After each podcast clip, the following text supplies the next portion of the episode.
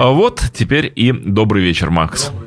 Добрый вечер, Дмитрий. Добрый вечер, дорогие радиослушатели. Для вас, надеюсь, уже полюбившийся вам молочный коктейль. Программа диско, фанк и поп-музыки в хорошем смысле этого слова. И сегодня мы продолжим нашу беседу, рассказывающую об истории дискотечного движения. Для вас цикл программ «Куль 12 дюймов». И сегодня у нас вторая передача. И наша вторая передача будет посвящена, соответственно, развитию дискотечного движения и музыки диска в континентальной Европе. А, в Европе совсем европейской, не затронем мы, конечно, ни Россию, ни социалистические страны, где это было слегка, слегка не очень модно, хотя отдельные выбросы в виде Неотон Family, к примеру, О, да. прекрасно присутствовали. Мы сегодня будем говорить об Англии, о Франции, о Германии – Э, можно сказать, даже в первую очередь.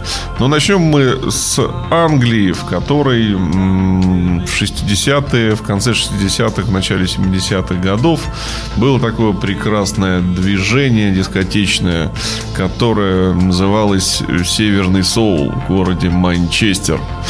И, как бы, в принципе, оно послужило предтечей не только распространению там диско-музыки, потому что играл там, как вы понимаете, соул, а не диско, но это было рождение танцевальной культуры и ночных клубов в том виде, в которых мы их знаем э, в Англии.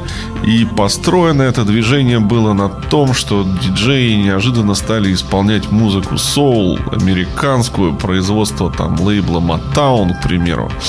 А, которая была не то что не модной, про нее и в Америке-то уже забыли к этому времени.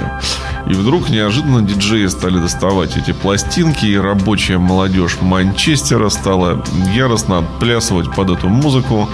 И, в общем-то, Англия зажила ночной жизнью, а северный соул, как бы Нортон Соул, стал как бы таким э, андеграундным движением, который, в принципе, породил такое мировое явление, как рейв-культура вообще.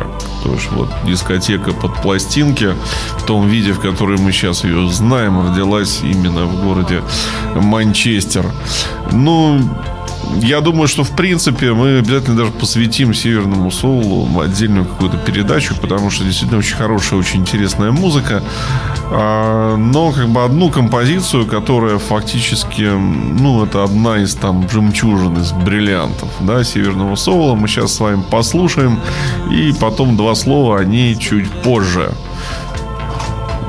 А вот, кстати, у меня сразу к тебе вот такого рода вопрос. А, помнишь, в прошлой передаче ты говорил как раз о том, что э, снова было возвращение к парным танцам. Угу. Это было очень важно, это было очень ценно. Э, ну, потому что вообще, как мальчики с девочками должны танцевать вместе, для этого танцы и созданы.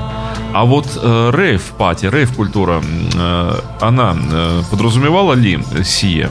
Нет, к сожалению, или может к радости, это все-таки была культура, скажем так, группового танца каждый мог самовыразиться. Массового танца. Массового, да. То есть, э, э, каждый, поскольку все это проходило все-таки под, под, под употреблением тяжелых психотропных средств, э, то есть каждый сам самовыражался.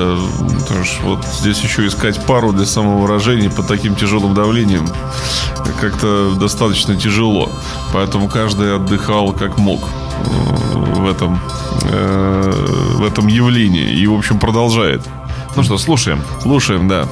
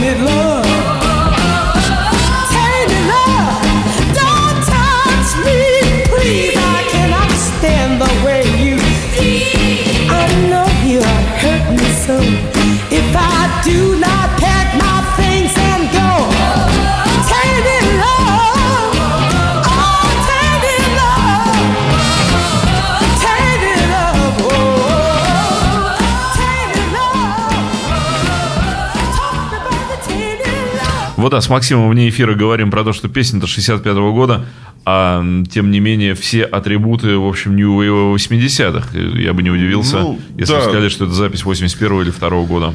Песня 65 -го года в исполнении Глории Джонс «Stand It Love». Хитом в исполнении Глории Джонс. Она стала в 74 году, и сингл был переиздан уже по настоянию как бы английских фанатов, английских диджеев, потому что оригинальные пластинки достать было очень тяжело, так и все, вообще всю, в принципе, музыку, э, которую пропагандировал Северный Соул, тоже было очень тяжело. Но э, из этого как бы дискокультура взяла свое, в общем-то, начало, потому что когда э, само движение Северный Соул стало загибаться, э, э, диджеи, которые играли эту музыку, они для того, чтобы как-то залить какой-то свежей крови, вот они начали включать диско-пластинки, да, стали их плетать и сводить вместе с соул-треками, с этими классическими.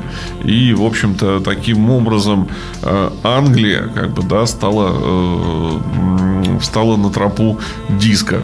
Что же мы скажем о самой Глории Джонс? Ну, это та самая женщина, которая в ноябре, если не ошибаюсь, 77 года, управляя автомобилем Мини, да, попала в автомобильную катастрофу и убила своего мужа известнейшего музыканта Марка Болана, лидера группы T-Rex и лидера глэм-культуры.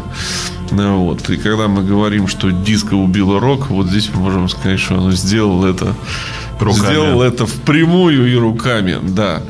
А, ну а сама песня Tended Love, конечно, прогремела реальным синтепоп New Wave хитом в 81 году в исполнении Марка Алмонда и группы Soft Cell.